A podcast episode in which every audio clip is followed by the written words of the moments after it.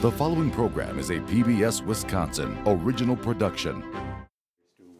Wisconsin's Democratic governor is suing the state legislature after years of power grabs from Republican lawmakers.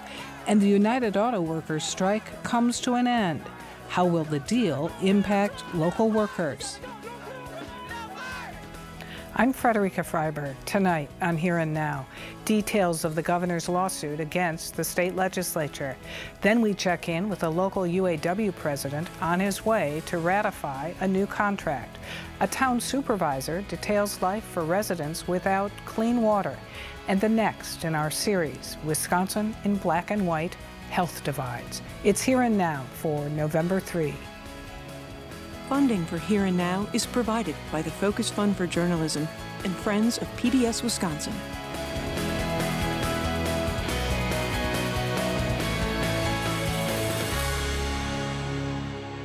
Democratic Governor Tony Evers says he's had enough. And so this week he filed a lawsuit against the state legislature, saying Republicans are holding hostage pay raises for tens of thousands of UW state employees.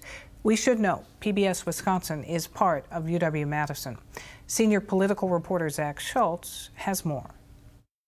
Earlier this month, the Republican led Joint Committee on Employment Relations, co chaired by Assembly Speaker Robin Vos, signed off on raises for all state workers, except employees of the universities of Wisconsin.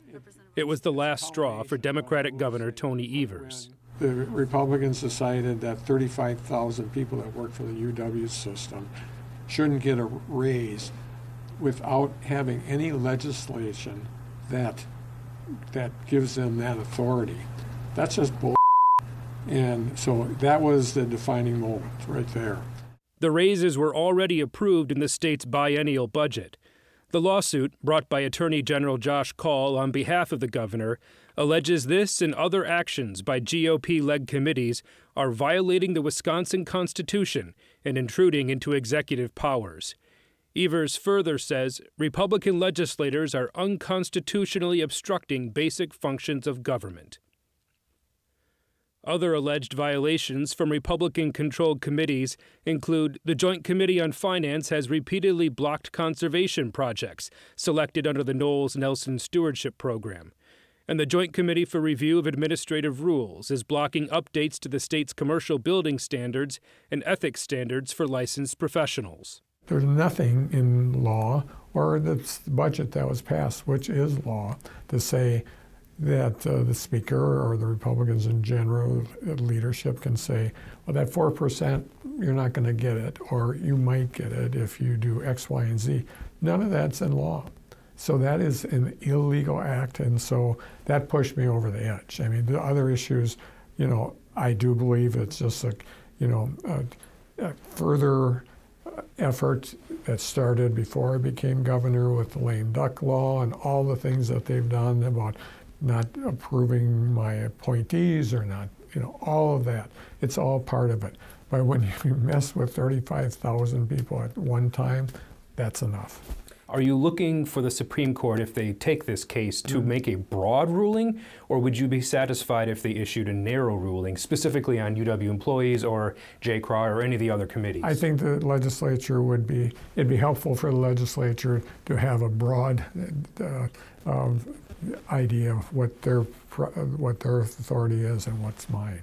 That would be the best of all alternatives. But we have to, you know, at the, at the end of the day, we have to make sure that we pay people what they should be paid. So I think the best alternative would be a broad, sweeping uh, thing saying, this is what your job is, this is what the governor's job is, start behaving.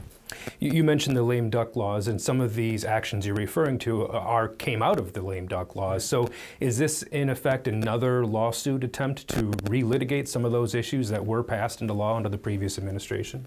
Yeah, I mean, because they're, because of that actions, uh, we, we, we've, we've always felt that they're wrongheaded. And so if we have to make some changes, that's fine. I think broadly speaking, it, the, the way the Republicans have essentially uh, taken more and more power over time from the executive branch, Uh, we have to we have to stop that, and we have to understand that they're co-equal uh, parts of government: the judicial, the executive, and and the legislative, and that's the way it's supposed to work. It's not working that way now. Would you have filed this lawsuit under a different makeup of the Supreme Court? Yes. Oh gosh, yes. Oh gosh, yes. I, I think we're going to get more than four votes on this one. I mean, people should be able to understand what that there is broad, there is the authority in all three branches. So at court, absolutely, the, this this recent thing, whether uh, new judges there or not, that's irrelevant to this. We would have filed that regardless. Speaker Vos said in a statement Today's lawsuit by Governor Evers and Attorney General Kaul is an attempt to eliminate the 4% raises given to all state employees by the legislature. And Senate Majority Leader Devin LeMahieu said the governor is working to diminish the voice of Wisconsinites by limiting the authority of the legislature and unduly strengthening his own administration, you have dealt with the legislature and rules even as your time as superintendent of mm-hmm. public instruction. How long standing are some of these issues when it comes to the balance of power between the executive and the legislature? Yeah, I'd say it accelerated with my election. I, I think it's always a, a, little bit of a issue uh, going forward, but because it's just kept getting bigger and bigger and bigger, uh, it it became a thing, and we, we have to we have to deal with it. So I, I'm glad we filed this suit, and we anticipate winning this suit. A year ago, you were talking about a reset with Republicans in the mm. legislature. Since then, they have voted down your appointees, and you've filed this lawsuit. Was a reset ever realistic? Was it always going to be limited, or is it just the current state of politics? It's the current state of politics. But we, ha- you know, we passed the budget. I signed the budget where we brought shared revenue to know, Milwaukee and other places across the state, every municipality. So we've had we've had some successes, but what we we can't stand for is people not following the law and following what we've agreed to, and uh, and we did not agree to what what the, the speaker is doing now. All right, Governor Evers, thanks for your time. Thank you, appreciate it. After striking for nearly six weeks, the United Auto Workers Union has settled with the big three carmakers.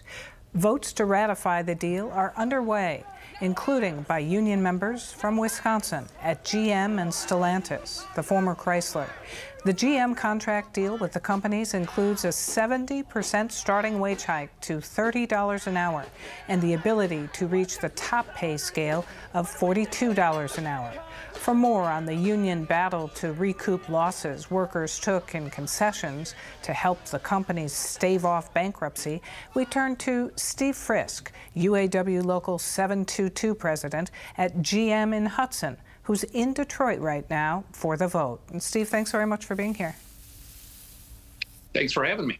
So, what is it like to have settled and be off to vote to ratify? Well, it, it's exciting, and we were out for uh, just uh, about 39 days this time um, after being out 42 four years ago. So it, it was a long time out, and uh, you know it takes a toll, especially on a lot of our younger members who who just started working here and, and don't make the top wage. Uh, it, it takes a huge amount of uh, sacrifice and dedication to be out there on that picket line, which we were 24 hours a day, seven days a week. Um, but it's exciting that we got a tentative contract. Uh, what I'm reading and hearing so far sounds uh, very uh, favorable. Um, we will be rolling that out this afternoon for all the presidents and chairmen of the UAW General Motors uh, departments across the country and then we will take a vote on whether to send it to the membership for a ratification vote. So would, that's what we, we will be doing this afternoon. Would you expect this to be ratified by members? What I've seen so far, yes, I really do. It, it's a huge increase, especially for our younger members. Um, it's bringing them up to uh, the wages that that the legacy employees that have been here for a long time are at. Um, it's getting rid of the tiers, which we have been arguing and fighting for since they were implemented back after the near bankruptcy in 2008 and 9. Um, unions were based on equal pay for equal work. That's our belief. We believe that these younger people should have a path to get to the full wage and uh, and make the same as the people that they're working next to. And this contract uh, allows that to happen. Uh, cost of living uh, is back in the contract, which we had suspended since the bankruptcy timeframe. Um, so it, I, I, really expect this contract to pass. Um, we obviously need to go over some stuff yet because we haven't seen everything in that contract book yet. But um, I'm very hopeful that we will pass it and send it to the membership for ratification. What does the contract deal born of the UAW strike say about the new might of the union? I, we it's a totally different leadership, uh, as I'm sure you know. Um, there was a lot of corruption in the UAW and and uh, uh, the administrative caucus that was in there for since basically since the union started has now been replaced with a one member, one vote. Uh, so Shawn Fain has only been in office for since February of this year. Um, they had obviously a different approach to uh, to the strike. Um, normally, they pick uh, a company and a target company and, and, and go after them to try to get an agreement. And then the other two uh, companies that we call it pattern bargaining will basically go on the same type of contract, pretty close to what the, the pattern bargaining the original place was. Uh, this time he uh, pitted all three against each other.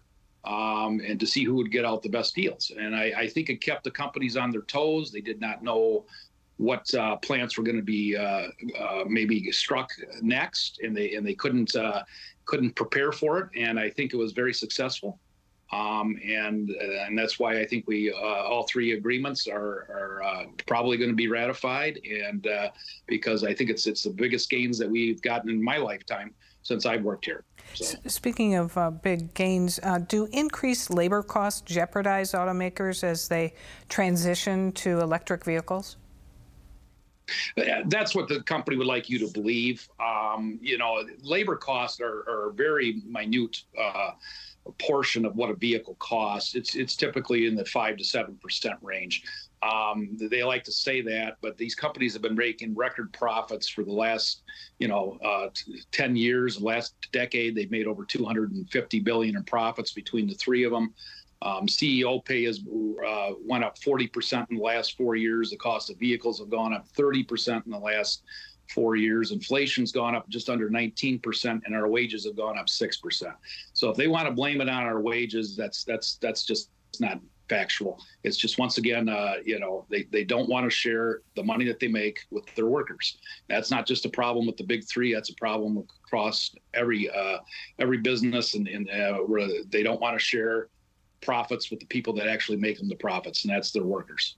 All right. We need to leave it there. Steve Frisque uh, in Detroit, thanks very much. Thank you for having us. You have a nice day.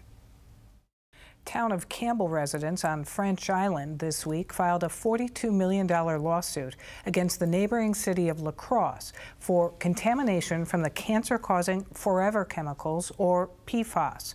Red dots on this DNR map show areas where water samples on the island exceeded hazard levels.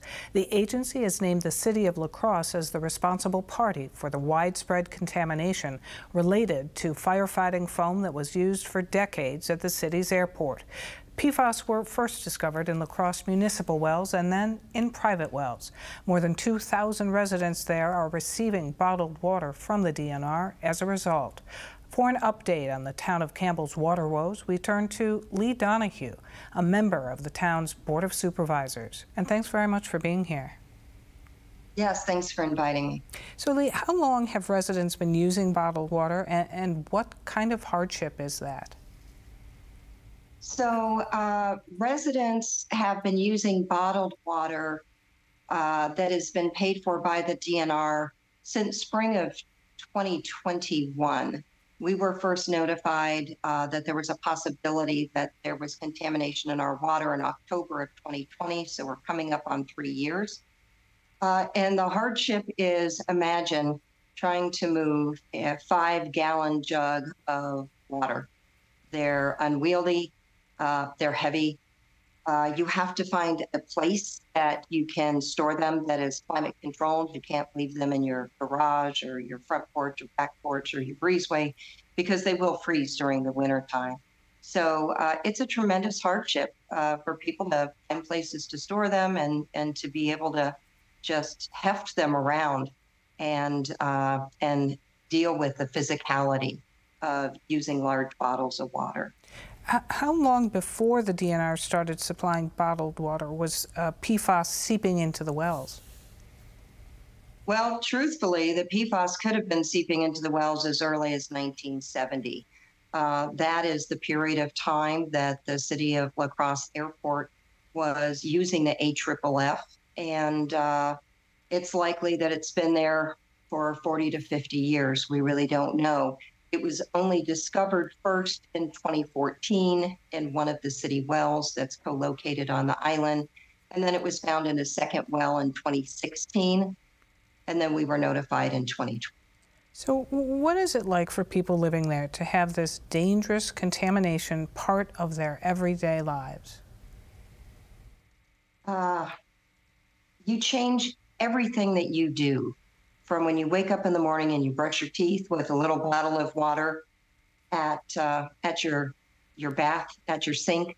Uh, you know, you can't grow foods that you eat in the in the soil.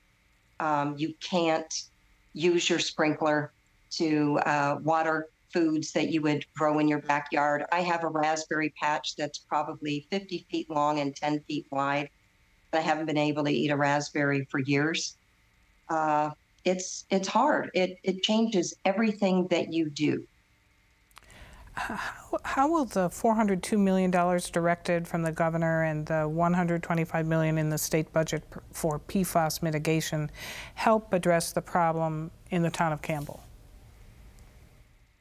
Well, a lot of that re- really depends on Senate Bill 312 and how that bill is structured to be able to help small communities that are on private wells access that PFAS trust fund.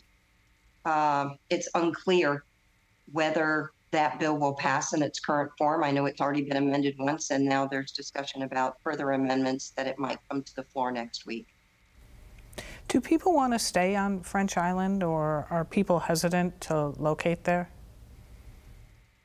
Well, I would say if it wasn't the water problem, it's a glorious place to live. We're a small island. We have our own fire department and police department, and uh, we're hugged by two rivers. It's it's beautiful. It's lovely. Um, it's a small town community, but when you can't drink the water out of your tap, and you have to maneuver these very heavy, large bottles so that you have a safe alternative source it's uh, it's a struggle for many people, and and many people have chosen to move elsewhere. What would be your advice to others in the state suffering uh, the same kind of thing? Well, I think the most important thing is to make certain that the water you are drinking is in fact safe. Uh, Supervisor Lee Donahue, thanks very much and, and, and good luck with this. Turning now to our series of special reports on race with Wisconsin in Black and White, in partnership with the Nehemiah Center for Urban Leadership Development. Last week, reporter Nathan Denzine explored the social determinants of health and why they are so important to health outcomes. Tonight, we take a look at maternal and infant health, where Wisconsin's disparities are stark. Here's the next installment of Wisconsin in Black and White health divides.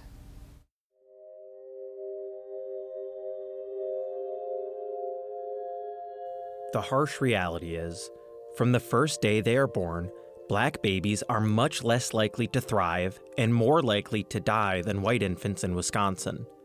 The same holds true for their mothers. In fact, this has been true since the first infant and maternal mortality data was gathered in 1912. I think one of the big uh, things that people don't realize is that this is a problem that we have identified more than a century ago. Tiffany Green is a professor for population health sciences at UW Madison.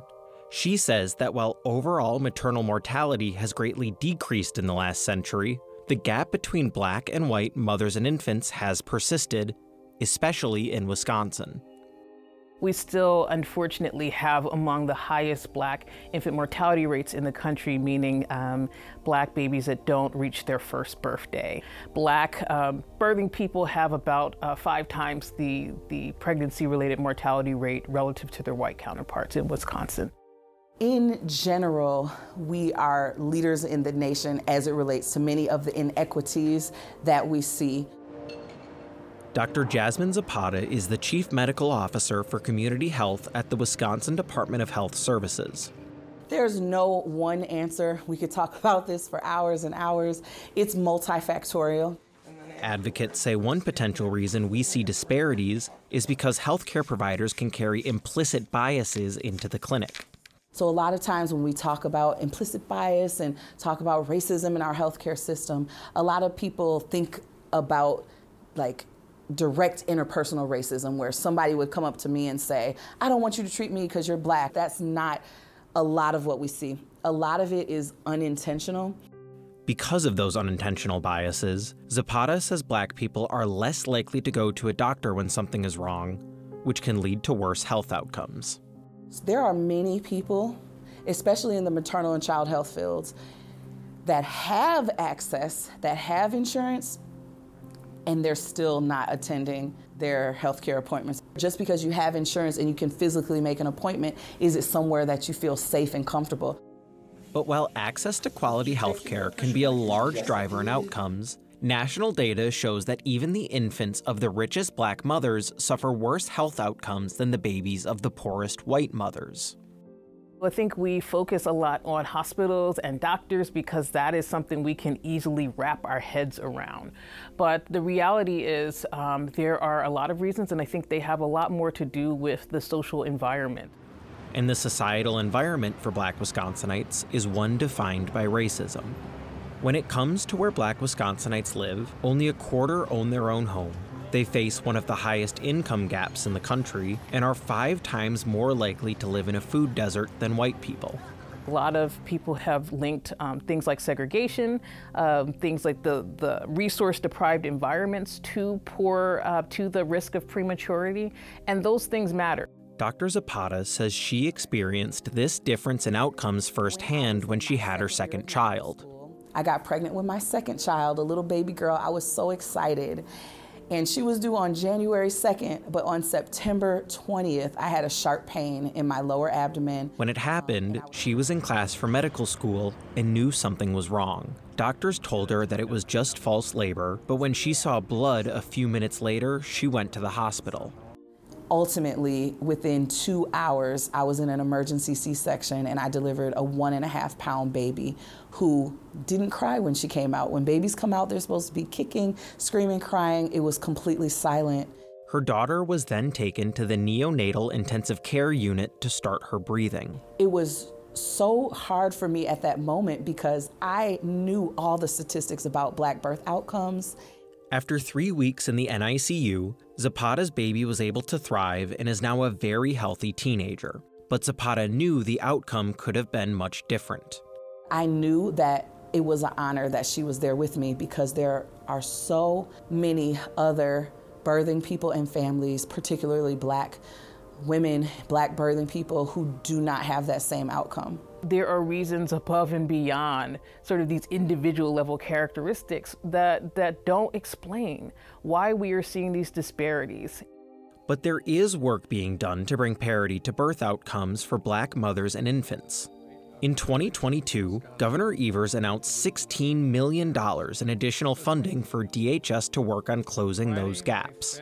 We're currently working on this um, with intensity and passion.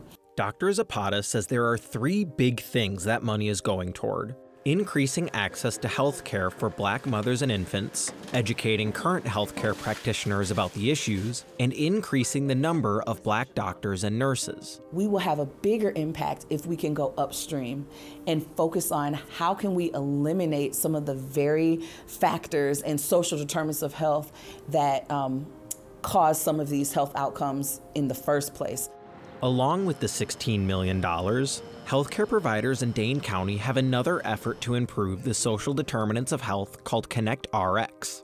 Connect RX is a program that provides support to pregnant black people at risk. Making sure that families at risk of losing their places are getting getting housing, making sure that they are getting food. I've I've heard been privileged to hear stories about people getting employment that they need. The program also connects mothers with doulas if they choose, and with an individual community health worker both during pregnancy and after. I'm just stunned at the work that they've been able to do um, that addresses these social determinants. But even with these programs, Green says more needs to be done.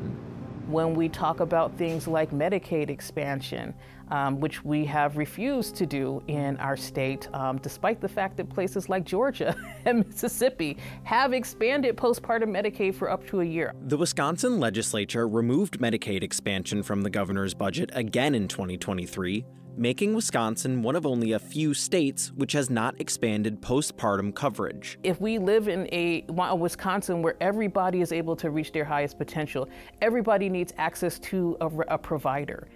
While expanded coverage remains elusive, health officials look to fill the gaps and improve the outcomes wherever they can. For Here and Now, I'm Nathan Denzine. Next week on our program, Here and Now reporter Aditi Debnath brings us the first of two stories, speaking with Wisconsin residents with family and friends now in Israel and Gaza. Hear their fears and hopes in the midst of heightened violent rhetoric and social media misinformation. Also, what led to this point and what people are doing to help. For more on this and other issues facing Wisconsin, visit our website at pbswisconsin.org and then click on the News tab. That's our program for tonight. I'm Frederica Freiberg. Have a good weekend.